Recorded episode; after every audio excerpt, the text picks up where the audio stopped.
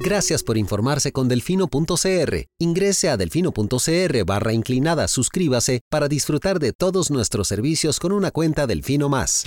Delfino.cr ¿Cómo vamos a meter al ratón a cuidar el queso? Al presidente no le gusta, lo trata de chop suey. Ay, por favor, llamen a sus compañeros, están tomando café o bocadillos, felices de la vida. A mí también me quiere mucho la gente. Cuando están en contra, entonces somos personas que no tenemos necesidades. Cuando están en contra, somos unos corruptos. Qué bueno. Voy a tomar café en mi casa tranquila. Parece un espíritu chocarrero, o sea, eh, perdón. Esta nueva asamblea legislativa, incluyéndome por supuesto, será otra decepción más para la ciudadanía. Delfino.cr presenta Curul en llamas. Cubriendo y sufriendo la Asamblea Legislativa. Porque alguien tiene que hacerlo. Hola queridos suscriptores de Delfino.cr, bienvenidos a un nuevo programa de Curul en Llamas, el podcast semanal donde les comentamos los temas más relevantes e irrelevantes de la Asamblea Legislativa. Les saluda Luis Madrigal desde el 29 de septiembre del 2023, como siempre en compañía de... May, espero que todas y todos estén muy bien. Los temas para esta semana. Vamos a hablar del resello que se dio al proyecto de ley para sacar a Costa Rica de la lista de paraísos fiscales de la Unión Europea y todas las controversias al respecto, así como de una nueva discusión en la Comisión de Nombramientos y un proyecto de reforma constitucional para cambiar cómo se eligen las y los magistrados de la Corte Suprema de Justicia. Eh, también vamos a mencionar la comparecencia de la Junta Directiva del Banco Central de Costa Rica en la Comisión de Ingreso y Gasto, así como de los principales proyectos aprobados en segundo debate esta semana. Pero empecemos por el principio. No sin falta de múltiples controversias, finalmente se consiguieron los 38 votos para resellar el veto presidencial al decreto del proyecto de ley para sacar a Costa Rica de la lista de paraísos fiscales. Ya la semana pasada hablamos de qué fue lo que, no, es más, hace dos semanas creo, hablamos de qué fue lo que se vetó y, digamos, cuáles eran las opciones que tenía la Asamblea. La oposición decidió optar por la vía del resello con controversias que empezaron el lunes, porque, por alguna razón que yo desconozco, querían forzar la votación al mar a la sesión del martes en la mañana cuando originalmente estaba programada para la sesión del miércoles. Lucho. Sí, correcto. Eh, ese lunes se aprobaron varias mociones para hacer la, la votación el martes lo que generó varias advertencias por parte del Frente Amplio y del oficialismo de que se estaba incurriendo en una violación al procedimiento legislativo. La oposición primero planteó, perdón, una moción para dispensar de trámites el expediente, la cual don Jonathan advirtió que era improcedente y era un vicio de procedimiento porque el, se estaba usando el artículo 177 del reglamento que es el que, el, según interpretaciones de la sala constitucional, con las que yo, bueno, en realidad estoy de acuerdo porque está la literalidad del artículo. Eh, no deja de ser controversial lo que ocurrió en aquel entonces y lo hablamos ya hace bastantes episodios atrás. Eh, la sala dijo que no se puede dispensar de trámites de comisión un proyecto que ya fue dictaminado por comisión. Ante eso, la Asamblea creó la dispensa del artículo 177 bis, ¿verdad? Correcto. Pero con esa sí se deja explícito una reacción de que sí se puede hacer. Pero ¿qué es lo que ocurría? Que en este proyecto, en la Comisión de Paraísos Fiscales, no se dictaminó unánimemente el veto. Eh, hubo un informe de mayoría y hubo un informe de minoría. ¿Qué es lo que ocurre? Que los de minoría tenían ocho días para presentar su dictamen. El FA comprometió presentarlo el viernes, como efectivamente lo hicieron, el viernes antes de esta semana. Y eh, luego me parece que había un plazo de espera de dos días para que el asunto ingresara al orden del día del plenario. Esos dos días serían eh, lunes, martes, de modo que la votación caía miércoles. Sin embargo, todo apunta a que ya había demasiados permisos otorgados para la sesión del miércoles y que no iban a estar los 38 diputados de oposición necesarios para aplicar el resello, por lo que corrieron a aprobar una moción, después de que Don Jonathan hiciera la advertencia, de orden para dispensar el tiempo de espera de ingreso al orden del día del proyecto.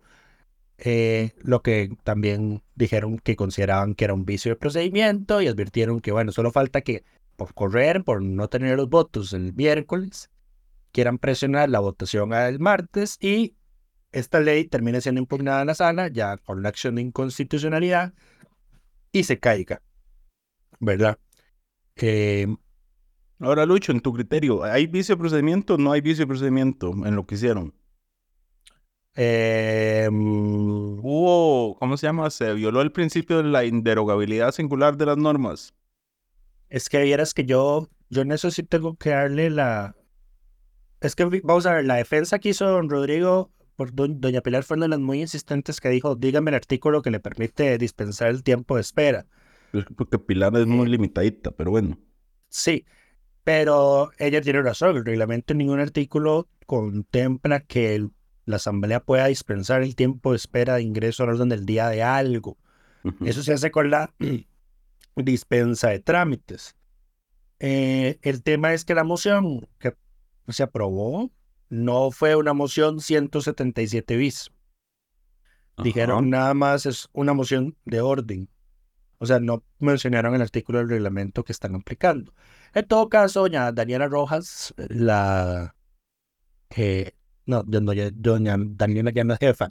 Daniela Rojas del PUSC recordó que este La principal impulsora de este proyecto. Sí, recordó que este proyecto, pues ya se, este tipo de procedimiento, perdón, ya se había eh, usado para el proyecto de crimen organizado y me parece que también para el otro que estaba tramitándose, no, el de, no, no, mentira, el de Jornadas 4.3, no, se usó para el proyecto de crimen organizado, fue lo que dijo ella.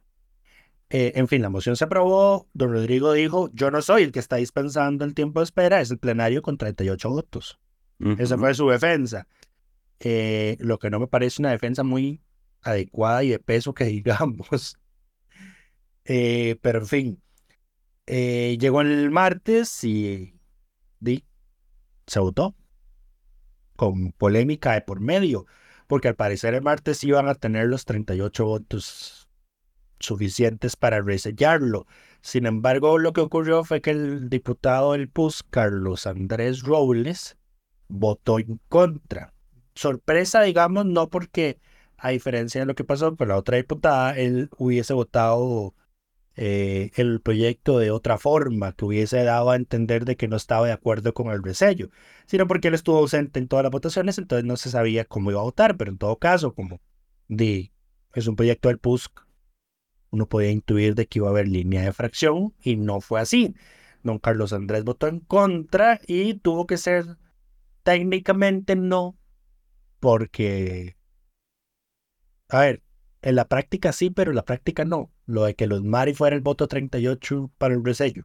No fue el número 38, pero en la práctica fue el número 38 porque fue la, la que rompió con su bancada para votar de esa forma. Correcto. Eh, y, y eso generó pues toda la polémica que ya han visto a lo largo de esta semana y de la cual el oficialismo no se arrepiente, digamos. No, no, Sí, es- a ver, para quienes no, para quienes tienen el placer de, de no darle seguimiento continuo a esto y nada más escucharnos a nosotros para enterarse de lo que pasa, lo que pasó, a lo que se refiere Lucho, es que después del voto, la jefa de fracción del Progreso Social Democrático, Pilar Cisneros, se puso a gritarle traidora a la diputada Alpiza. Y segundo ya los Mari también lo hicieron doña Acuña, que no me sorprende, Da, na- eh, na- y don Alexander Barrantes, que tampoco me sorprende. El del yate.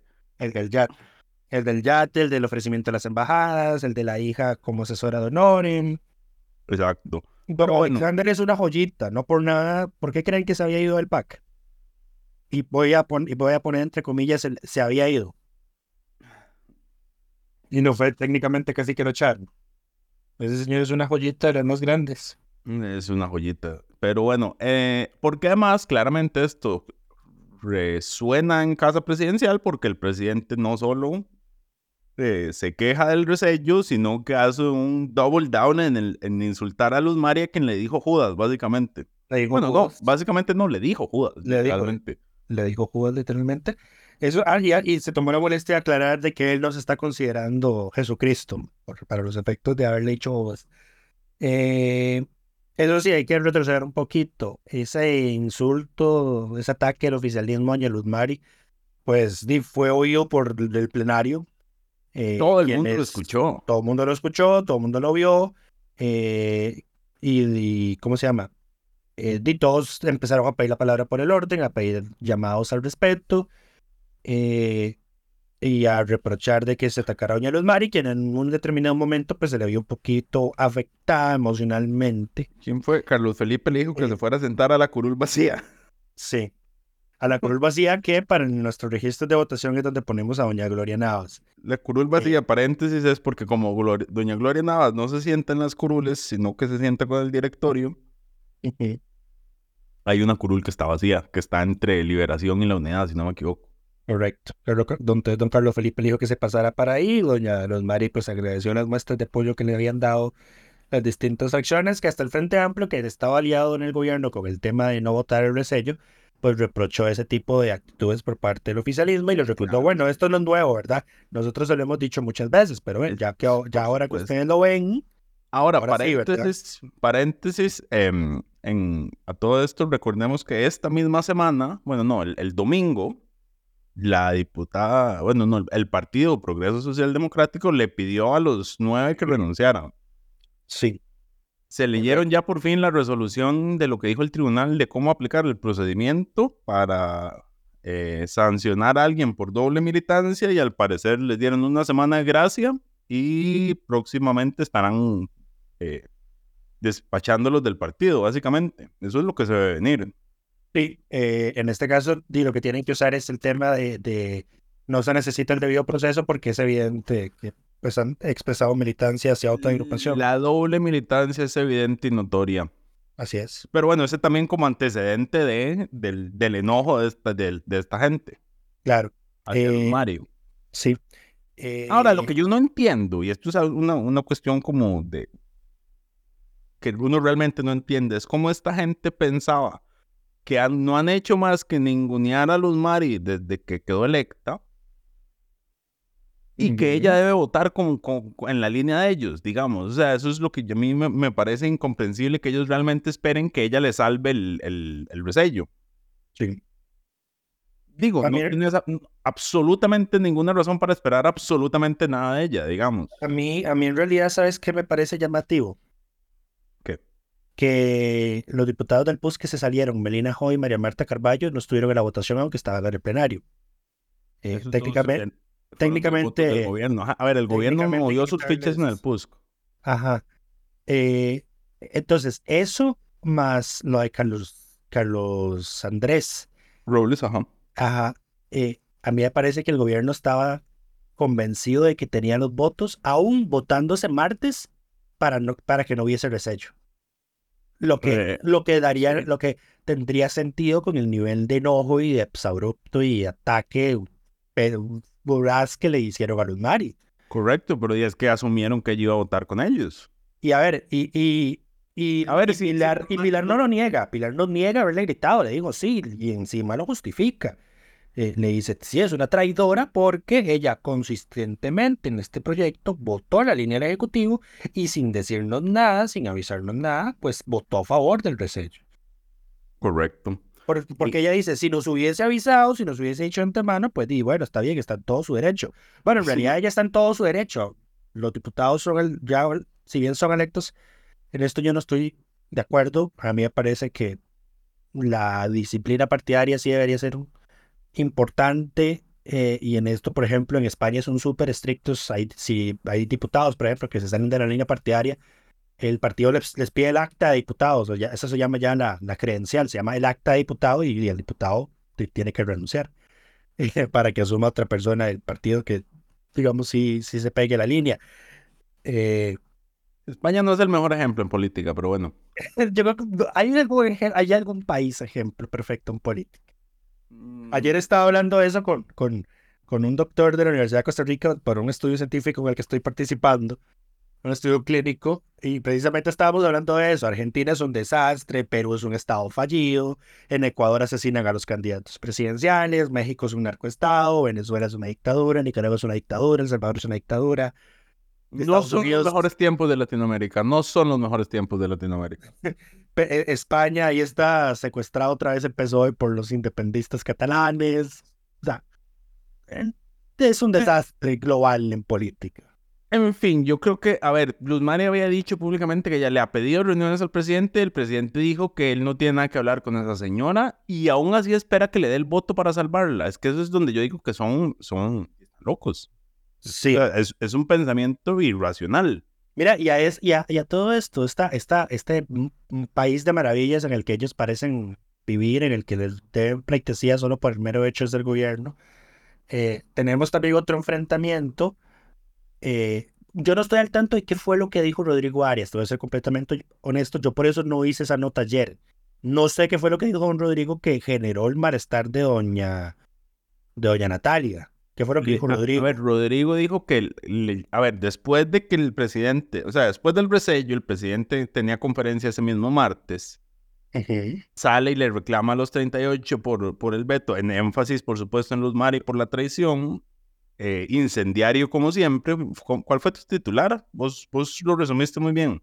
Antipatriótico, eh, fueron tres palabras, perdón, antipatriótico y traición. Hoy te digo la tercera.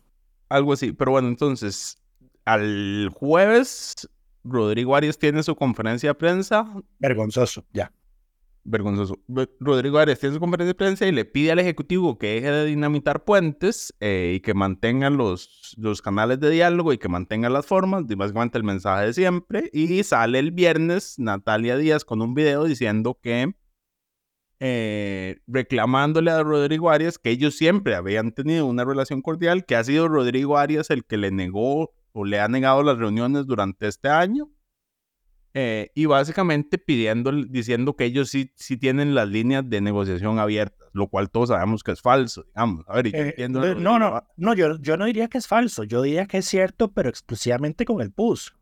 Porque de nuevo, sí, lo que estábamos hablando hace un momento, o sea, es evidente que el gobierno, o sea, ahí el PUS que es, es, es, es un apéndice en, en una parte del PUS. Sí, una parte, del PUS que es un apéndice del, del Ejecutivo, correcto.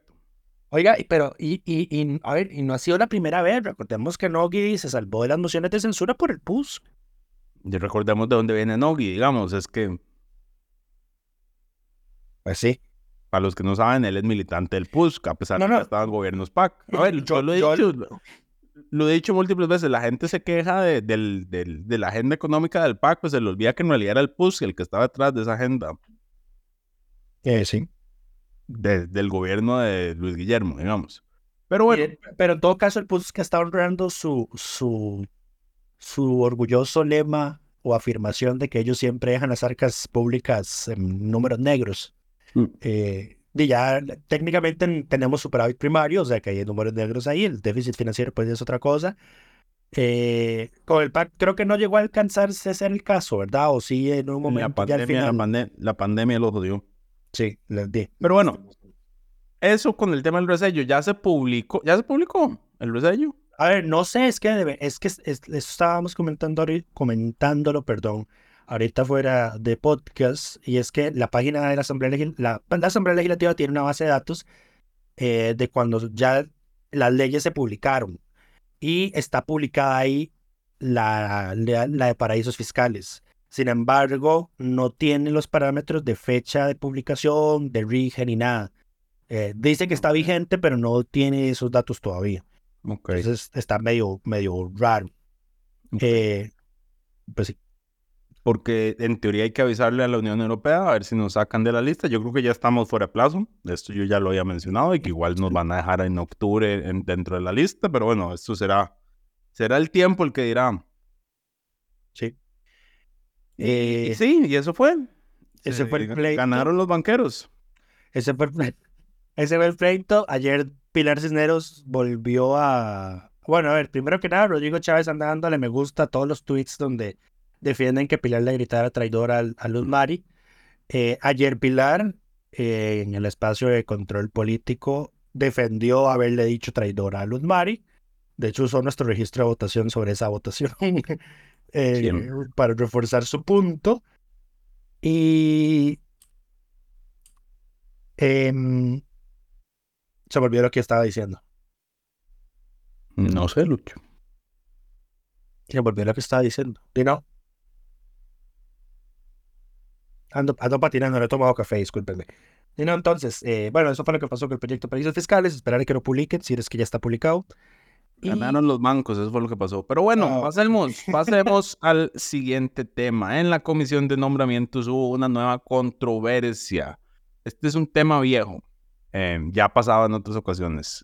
Resumen, están eh, analizando un expediente para dos magistraturas suplentes a la sala, a una de las salas, no recuerdo cuál, creo que es la tercera, si no me equivoco, pero puede ser que esté equivocado. Pero bueno, el punto es que la Corte Suprema de Justicia, recordemos que para los nombramientos de magistrados suplentes opera distinto porque la Corte da una lista que debe ser paritaria, o sea, la misma cantidad de hombres y mujeres para la cantidad de puestos disponibles. Y la Asamblea solo puede elegir dentro de esa lista. En este caso hay dos puestos disponibles, entonces la metodología aprobada era como, bueno, vamos a escoger a, la mujer mejor calificada y al hombre mejor calificado para llenar las vacantes eh, de forma paritaria durante la votación es- empiezan votando entre las dos mujeres, queda, queda electa una de- las, de las dos y don Eliezer Feinsack se abstiene de votar y él dice que es que él considera que los dos hombres eran mejor que las dos mujeres, entonces que el principio de paridad no se debería respetar en este caso, lo cual abre una discusión porque para, para colmo de males, Dinora Barquero y, y Pilar Cisneros le dan la razón, piden para impugnar eh, esa votación y Alejandra Larios, que es la presidenta de esta comisión, decide eh, que no hay, eh, no se pueden impugnar las votaciones sobre nombramientos, aplicando la, la lógica del plenario, digamos. aplicando la lógica del artículo 128, eh, que ¿Qué? habla sobre la falta de mayor... No, es el, creo que es el 229 en realidad. No, Falta, no fa- falta de mayoría, empate. No, es el 227, es el 228. Falta de mayoría, empate y revisión del resultado se llama, lo recuerdo. Puede ser, pero bueno, el tema es que en, en nombramientos no hay revisiones. Digamos, por ejemplo, cuando el, ple- el plenario nombra, no se revisa esa votación.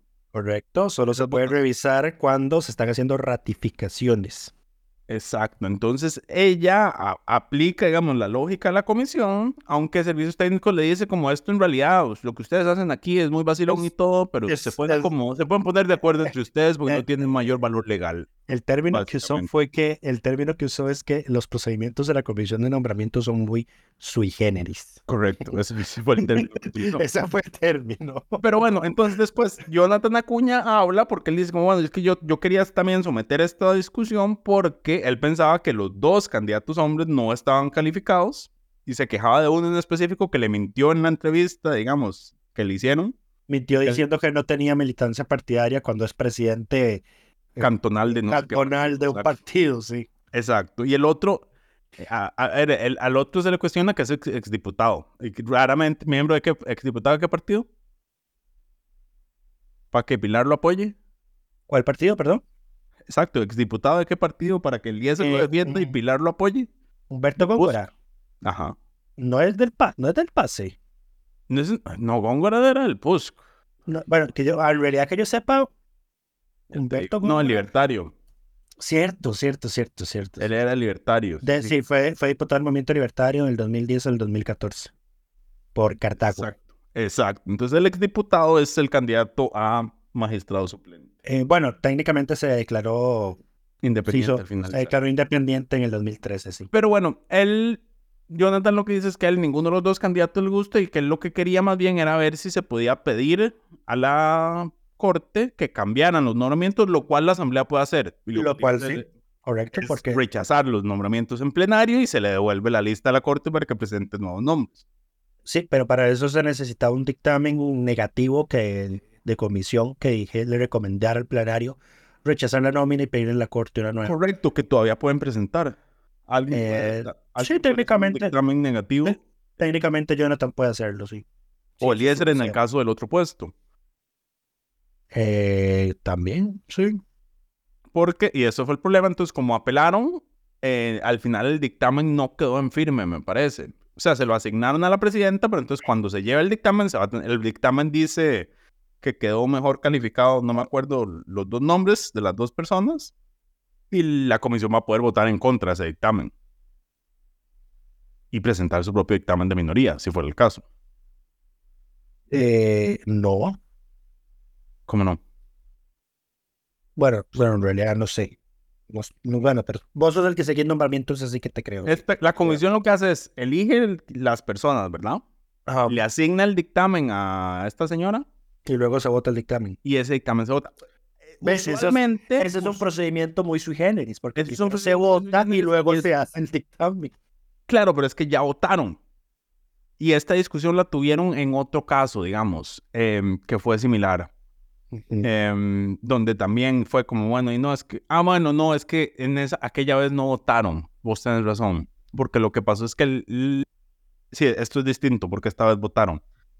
Tienes toda la razón, ya está dictaminado. Porque lo que pasó aquella vez es que la metodología decía que las dos personas mejor calificadas eran las que las que quedaban en la terna, digamos. Dos, dos por género. Y entonces ya, eh, la- creo que la presidenta llega con el dictamen aplicando la metodología.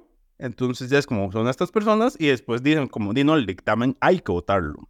Y ahí es cuando votan en contra. En este caso ya votaron porque la, esta, ma, y es que ese es el problema con esta comisión. Como para cada proceso cambian la metodología, Ujú. uno se confunde. sí, entonces, en esta ya votaron los nombres y ahora el dictamen es nada más que diga quién tuvo más votos, básicamente. Pero no me extrañaría que después lleguen a apelarlo y que quieran que se vote, pero di no sé, está raro. En Sí, fin, El tema, el tema va a ser las firmas. es- el tema es, el- a ver, y aquí de nuevo hay un, a ver, sí, hemos dado avances con los nombramientos de las magistraturas que se han dado en este periodo. Ciertamente la Asamblea ha mejorado gracias mayoritariamente al voto público, pero quedan muchas cosas pendientes de resolver, entre eso la uniformidad de los procesos.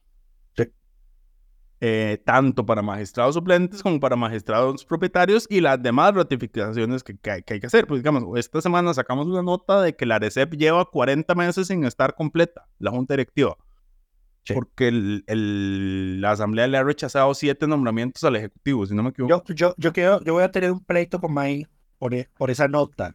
¿Por Porque qué? yo, había pro- yo te había propuesto hacer esa misma nota, pero respecto al Banco Central, y me dijiste, no porque el motivo de que no esté completa es culpa nuestra. Bueno, culpa tuya. Correcto. Entonces, ¿por qué Arecep sí la hicimos si también es culpa nuestra? No, porque en Arecep la el, el central, el, el ejecutivo sí propuso esta vez dos nombres que hubieran completado la junta directiva pasándose por encima de tu acción. Wow. No les importó. En este caso no los está teniendo. No sé por qué en este no y en el otro sí. En realidad, eh, no, es que creo, ¿sabes qué es lo que ocurre? Que lo recuerdo muy bien por la nota de la Nación, que la Nación sacó al primer año de atraso, de, de no integración completa de la Junta Directiva del Banco Central. Es que el Banco Central no ha tomado, la Junta Directiva no ha tomado el acuerdo de pedirle al Ejecutivo que haga el nombramiento. Ah, es la junta la que está respetando el, Ajá. la acción. Correcto. Sí. Este, En este caso, sí. Aquí, y aquí en realidad no me están irrespetando a mí el gobierno. El gobierno está irrespetando al candidato que, que rechazaron con voto secreto. No lo quieren, no quieren esperarlo, digamos. Probablemente. O probablemente él renunció. También sería posible. No sé, es que la otra sí metió una acción posterior de Él, met- es que- él met- no, él, met- él metió una coadyuvancia y metió una nueva acción. Además, Ah, si no, entonces le quieren pasar por encima. le quieren pasar por encima. Pero bueno, porque además la, la que eligieron en, ese, en esa votación secreta ya renunció a la junta directiva. Imagínate. Ajá, pero bueno, por eso fue que, mm, que en este caso sí la sacamos, porque ya el, el- a ver, con los dos nombramientos que presentó el Ejecutivo en esta vez, se hubiera completado la Junta. Ajá. Entonces ya no es culpa de nosotros. y los, y los dos fueron rechazados. Los dos fueron rechazados, seguimos con tres nombramientos y el próximo que se vence es el 8 de mayo del 2024. Así A que- ver, y aquí hay que decir una cosa, no es que la Asamblea Legislativa esté siendo bitchy para rechazar los nombramientos al Ejecutivo, es Ah, que no, no. postulan gente inútil. Bueno, perdónenme la expresión, pero postulan gente, voy a reformularlo, discúlpeme, vo- postulan gente que no tiene el perfil para ese puesto. Vean lo que ocurrió ayer. La Fiscalía un juez suspendió a la presidenta del Banco Popular, ¿era? A la presidenta del Banco Popular. A la presidenta del Banco Popular porque resulta que la señora mintió en sus atestados. ¿Y quién postuló a ese señor? Del Ejecutivo, porque el Ejecutivo está. tomaba la Junta del Banco Popular desde hace como una- un año. Ahí está. O sea, ¿cómo? Sea, ¿qué, ¿qué proceso de revisión es el que están haciendo? Y eso es una pregunta retórica porque yo sé qué proceso de, re- de revisión hacen. El proceso que, de revisión que hacen es revisarle las redes sociales a la persona. Eh, confirmo que eso viene en el formulario que presentan. Pero bueno, más allá de eso, eh, estábamos hablando de la comisión de nombramientos, que necesitamos unificar ciertos procesos. Y Y cambiar el método de eh, concurso de magistrados. Voy a insistir en eso y que tiene que hacer su registro de elegibles. bueno, Lucho apuesta por el registro elegible. Se presentó esta semana una reforma constitucional a este tema, pero lo único que cambia son dos requisitos. Uno es elevar de 35 a 45 la edad mínima para ser magistrado, que no hay problema porque no tenemos magistrados más jóvenes que eso. Correcto. Y la otra es, a ver, el requisito que existe actualmente en la Constitución señala que para ser magistrado usted tiene que tener, bueno, el título de derecho, ¿verdad? Tiene que ser abogado o abogada. Y 10 años de experiencia en el sector privado, ya sea litigando o, o como en una empresa o donde sea, o 5 años si es del Poder Judicial. El proyecto lo reforma y pone que sea 15 años de experiencia para, sin importar de dónde venga usted. Esos son los dos cambios puntuales. Proyecto presentado por Jorge Dengo eh, y otras on- 10 firmas que lo acompañaron. Yo creo que hay muchas cosas que cambiar en el tema de la elección y este, sería un, este es un detalle demasiado puntual. Pero entiendo que una reforma integral se puede complejizar, entonces hay que ir como a pellizcos mejorando em, el proceso. Falta mucho por arreglar en este tema, pero bueno, es un avance volver a poner el tema en la discusión en una con, en- con consultas, eh, con consultas, con reformas constitucionales. Pero pasemos, El problema es que no avanzan los miércoles, pero en fin. di, porque siempre hacen sesiones extraordinarias. No, porque di, es que, es que vos, vos has visto lo que hacen el miércoles. Es que el miércoles duplican el tiempo control político. Hacen hora y media control político y media hora para reformas constitucionales. Mm, interesante. Y no da Claramente yo no, tiempo. no veo la Ajá. sesión de los miércoles. No da tiempo de nada. Pero Yo bueno, tengo ahí la nota sobre, o sea, la, la, la extradición de nacionales tiene ahí ya meses pegada de que sigue en discusión porque ahí son solo 30 minutos para discutirla a la semana y todo el mundo se apunta para hablar, pero bueno, siguiente tema. correcto. Pero bueno, pasemos al siguiente tema, el favorito de Lucho. Mm, Ok. La Junta Directiva del Banco Central estuvo Ah. en la Comisión de Ingreso y Gasto para hablar de sus solicitudes de información. Em, a ver, los todos los miembros de Junta que estuvieron presentes fueron, son, Primero, primero vale decir que los dos más importantes que tenían que haber ido no fueron. no estaban presentes. Yo entiendo que una de ellas tuvo una emergencia familiar, pero, o sea, manda huevo. En defensa de ellos también, ellos estaban convocados la semana pasada, fueron y no solo atendieron al presidente del, del Banco Central, esta vez le dieron el espacio a la Junta. Eh, y a ver, son personas mucho más razonables que el presidente. Completamente, de, completamente. de ne- hablar, negociar y tener información de ellos es, es una cuestión mucho más sencilla que el presidente de- del Banco Central, a quien se le desborda lo arrogante al punto de que ni siquiera da explicaciones básicas que le ayude a la gente a entender por qué hacen lo que hacen. Sí. Eso. Dato, da- dato jocoso, además. Llegó Nogi a la audiencia. Claro, porque convocaron a toda la junta directiva. Súper gracioso, dado que Nogi tiene, según datos obtenidos por May, por consultar del ban- al Banco Central, Don Nogi Acosta tiene más de un año en no ir a las sesiones de junta directiva. Y resulta y acontece. De hecho, suave, paréntesis, el, el Poder Ejecutivo, a razón de, de que no avanza la acción, el Poder Ejecutivo metió un proyecto de ley para terminar de sacarlo de la Junta Directiva del Banco Central y que ya no tenga que ir. Sí. No, pero el dato, el dato anecdótico también es, es, el, es el siguiente. ¿Cuántas ausencias injustificadas o justificadas puede tener un directivo común y corriente en la Un junta del banco? Tres. Tres. Nogi lleva un año sin ir. Sí, pero es que él es Pero como es el ministro, como es el ministro de Hacienda, no, no, no, no va a salir de la junta, digamos. No lo pueden sancionar. A ver, tampoco le, te- le pueden pagar dietas por estar ahí. Por ser justamente el ministro. A ver, por eso es el, el tema con los cargos ex oficio en las juntas directivas. Día, él le toca estar ahí y además es un puesto que no puede delegar. En muchas otras juntas directivas, él manda a algunos de sus viceministros. Sí.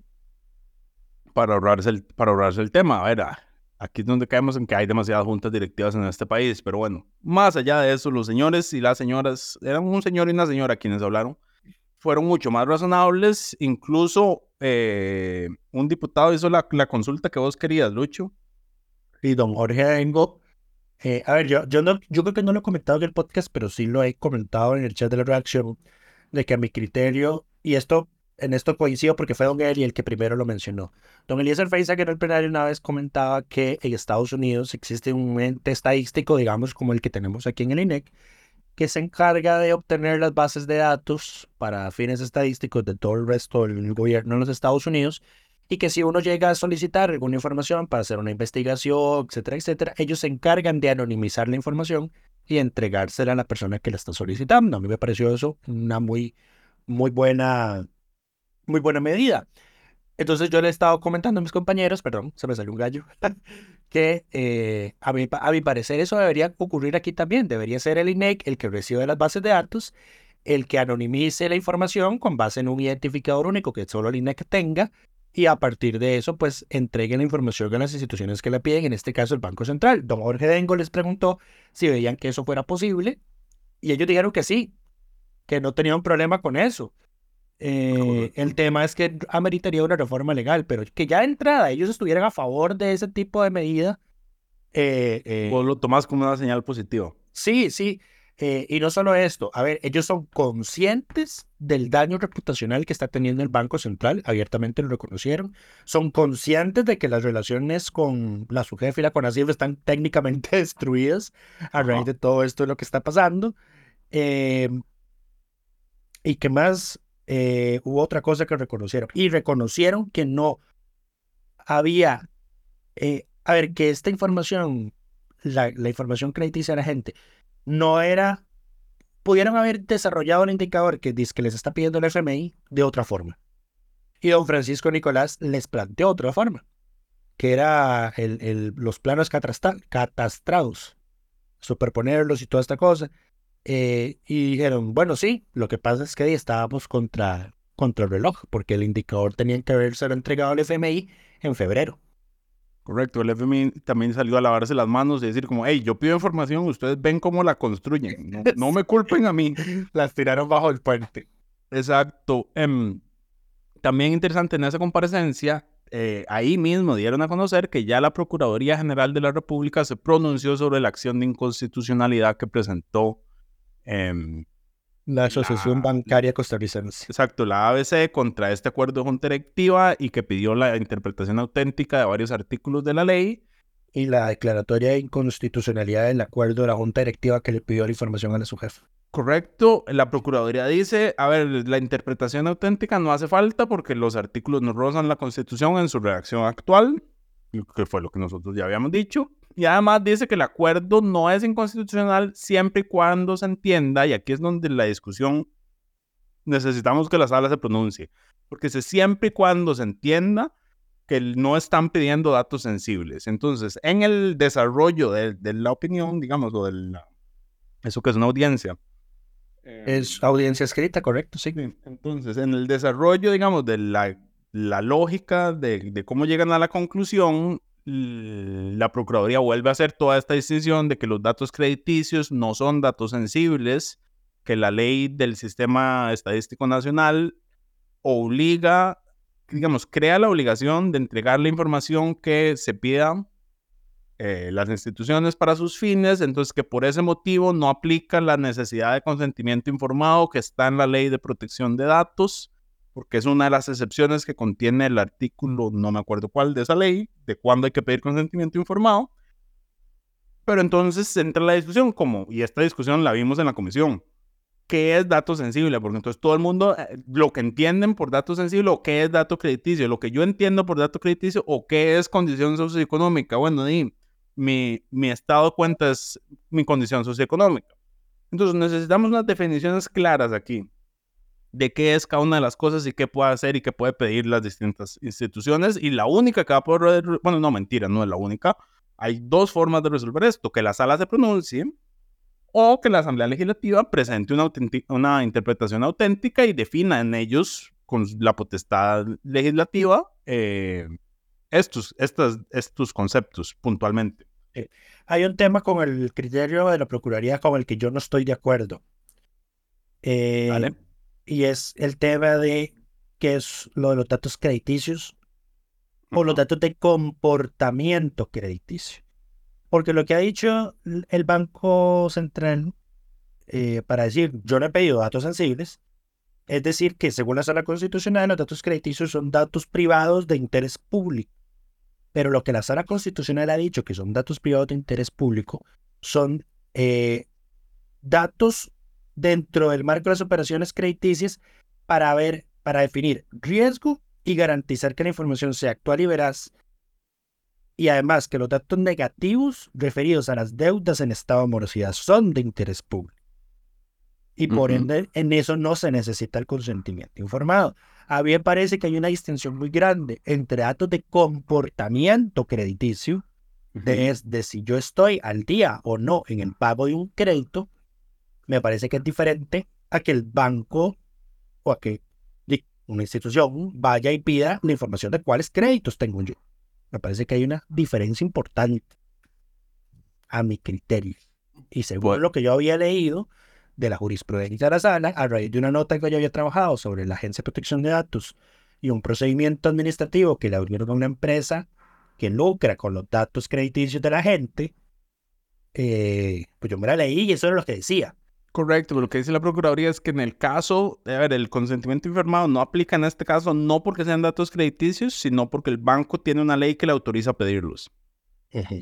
Esa es la lógica de la Procuraduría, más allá de la discusión sobre qué son datos crediticios, que es la ley del Sistema de Estadística Nacional. Entonces, que por, por esa ley se habilita por ley entregarlo, entonces no se requiere el consentimiento informado. Es Ah, básicamente bueno, la lógica. Otra, otra cosa que dijeron los muchachos, los señores de los muchachos, Los mí los, los señores son más, más viejos que. eh, con Ajá. todo respeto. eh, fue que. Ay, putica, me atravesé hasta el caballo y se me fue. Andás, pero terrible, hoy. No, es que ahí ya no puedo, ya vi que no puedo grabar sin tomar café yo antes, marica. Esto yo lo sabía, pero yo no, no. ¿Quién soy yo para señalarte tus defectos? Que además está haciendo mucho calor, me da pereza tomar café no calor. No sé qué eso es lo que uno debería hacer, pero, pero bueno. Eh, no, lo olvidé, lo olvidé, lo olvidé. Sí. me acuerdo ahorita lo recuerdo, lo, lo menciono. Ok, ok. Pero bueno, entonces, en fin, este tema seguirá, seguirá, seguiremos, em, seguirán discutiéndolo en ingreso y gasto. Ya está el expediente de investigación que probablemente llegue a nada. Eh, pero creo que hay más audiencias convocadas, ¿no? En este tema, en, en ingreso y gasto, aparte de la junta directiva, van a llamar a otros técnicos y el- a otra gente que llegue a Y a la gerente, y a la gerente del banco. Ah, el otro tema, pero esto fue, un, digamos, que también, digamos, fue noticia, pero hay que contextualizar, es que la sala rechazó el recurso de amparo que presentó la ABC. Pero el rechazo fue por la forma, digamos. Básicamente la sala se puso estricta y dijo, es que usted no está señalando ningún eh, daño a personas en sus derechos concretos eh, y lo está haciendo de forma abstracta y como persona jurídica no, no está usted facultada a hacer este tipo de, de representar intereses difusos de esta forma.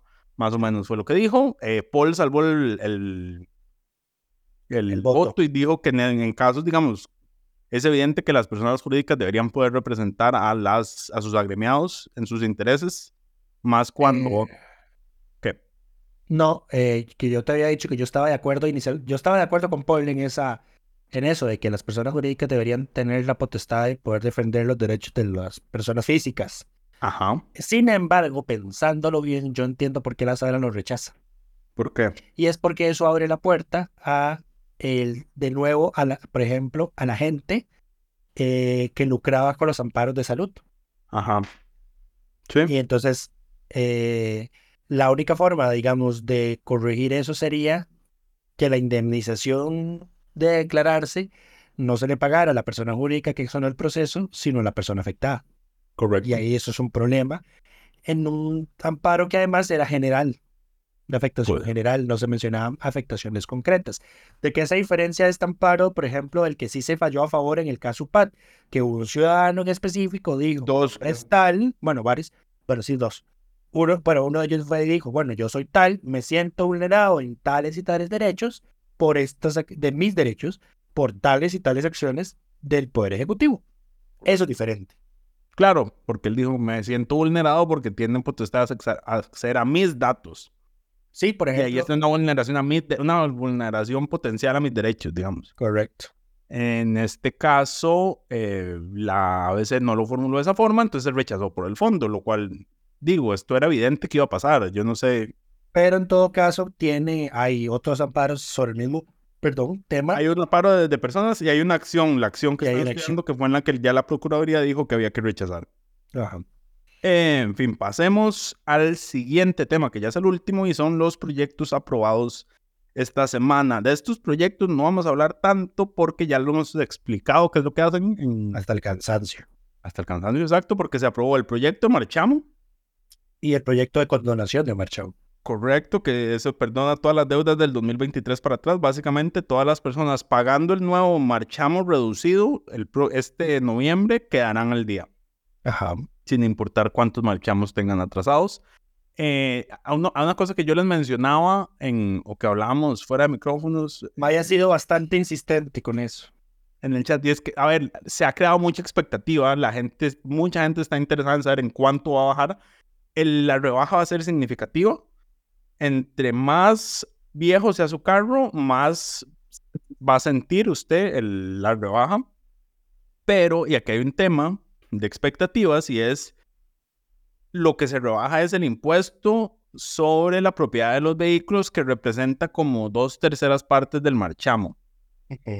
El resto son o montos fijos o el, El- seguro obligatorio que el INS tiene que definir de cuánto va a ser. Eso no está definido todavía, si no me equivoco. Sí. Ese es el el general. general O sea, en, en los- otros gastos se le meten como 50 mil colones, Sí.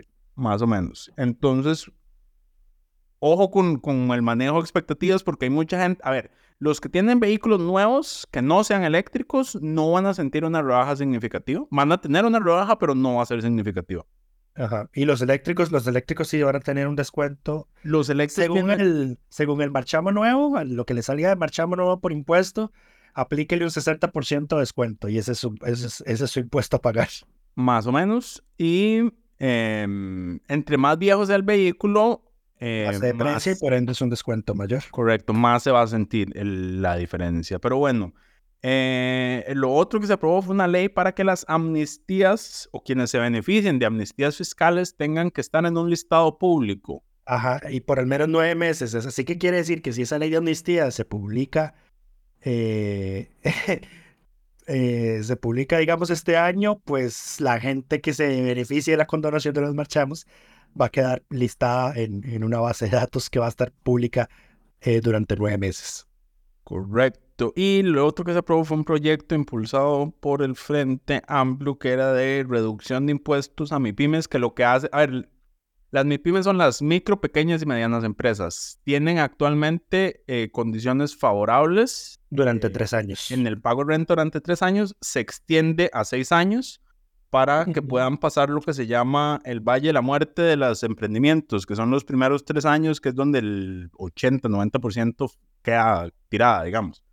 Entonces, se le da una exoneración completa de renta en los primeros dos años, después pasa a un, a un 25, si no me equivoco, luego a un 75, los años 5 y 6, y ya después entra a pagar el monto completo de renta. Ajá. Ahora, ser mi pymes tiene otros beneficios, pero esta era una cuestión puntual que tiene que ver con el impuesto a la renta de personas jurídicas, que ya se dijiste- la... Dijiste 75 en algún momento. Sí. No, estás equivocado. ok, Son eh, 0% los primeros tres años, los primeros dos. 25% el cuarto y quinto, Ah, ok. 50 al sexto y al séptimo pagan 100. Ok, ok. Ese es el orden correcto. Mis disculpas.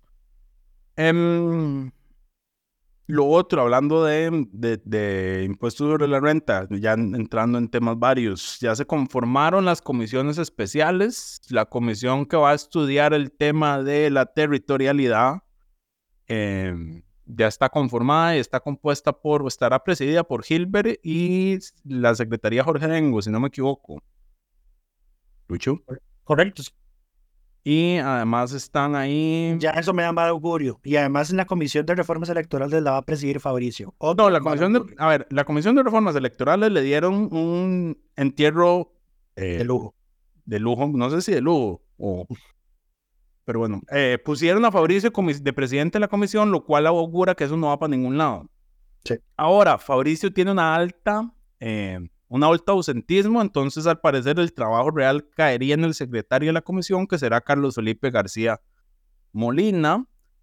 Em, ciertamente no son las mejores fichas, a ver, la comisión la conforman aparte de Fabricio y Carlos Felipe, Andrea Álvarez, Paula Nájera, Antonio Ortega, Katia Rivera y Gilberto Campos, ninguno de los cuales es mi favorito de su respectiva fracción, ni, ni de forma ni de fondo, digamos. Em, mucho municipalista, lo cual ya en sí es, es una alarma. Eh, así que bueno, quienes teníamos alguna fe de que algo fuera a cambiar, em, podemos eh, poner nuestra fe en, alguien más, porque por aquí no va a ser. en fin, em, la de la que va a estudiar el tema de la territorialidad, que se derivó de la discusión del, del sello y el veto y demás, estará además completada por, ya les digo. Esa es una comisión, se, veía un poco más seria, por lo menos. Bueno, la, la comisión de paraísos fiscales. No, parece la estructura territorial del impuesto de renta. Es Gilbert Jiménez, Jorge Dengo, ya dijimos presidencia y secretaría eh, correspondientemente. Además estará Pilar por el Progreso Social Democrático, María Daniela Rojas por el PUSC, Paulina Ramírez por Cartago y Jonathan Acuña por el Frente Amplio. Mejor en calidad de las personas, aunque claramente con posiciones ya predefinidas en este tema. No vamos a salir de la territorialidad. No, porque, a ver, Gilbert Jiménez es probablemente el comodín, porque de Dengo, de María Daniela y de Doña Paulina uno sabe que van a defender la territorialidad como defendieron el resello. De Jonathan y Pilar uno espera que, que defiendan la antigua jurisprudencia de la sala primera de que estos ganancias extraterritoriales se podrían cobrar en, en ciertos casos. Y Gilbert es, es un comodín. Ahora me falta alguien, uno, dos, tres, cuatro, cinco, seis. Me falta alguien en esta comisión que no metí. Era doña Olga. ¿Es probable? Es, era doña Olga, porque me falta Nueva República. Sí, ella no. Bueno, apoyaron el, el, el resello en pleno, pero iba, hay que ver si en la discusión a dónde se posicionó.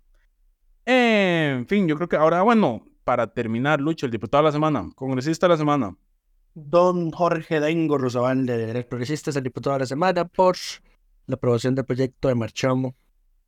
La por la aprobación del proyecto de Marchamo. Por la oportunidad consulta a la junta directiva de el tema del Banco Central, del tema de si habría un ente externo que pudiera anonimizar los datos. Y había un tercer tema por el cual solíamos dar a él, pero ya no me acuerdo. Porque por la reforma de magistrados. La reforma constitucional. ¿Era ese? Y supongo que más hizo. No me acuerdo. Pero bueno, por lo menos las dos primeras valen que le demos el reconocimiento de congresista de la semana. Y ahora sí, yo creo que con esto es todo. Con eso estamos por esta semana. Que, que todas y todos estén muy bien y nos escuchamos de hoy en ocho. Delfino.cr presentó Curul en llamas, cubriendo y sufriendo la Asamblea Legislativa, porque alguien tiene que hacerlo.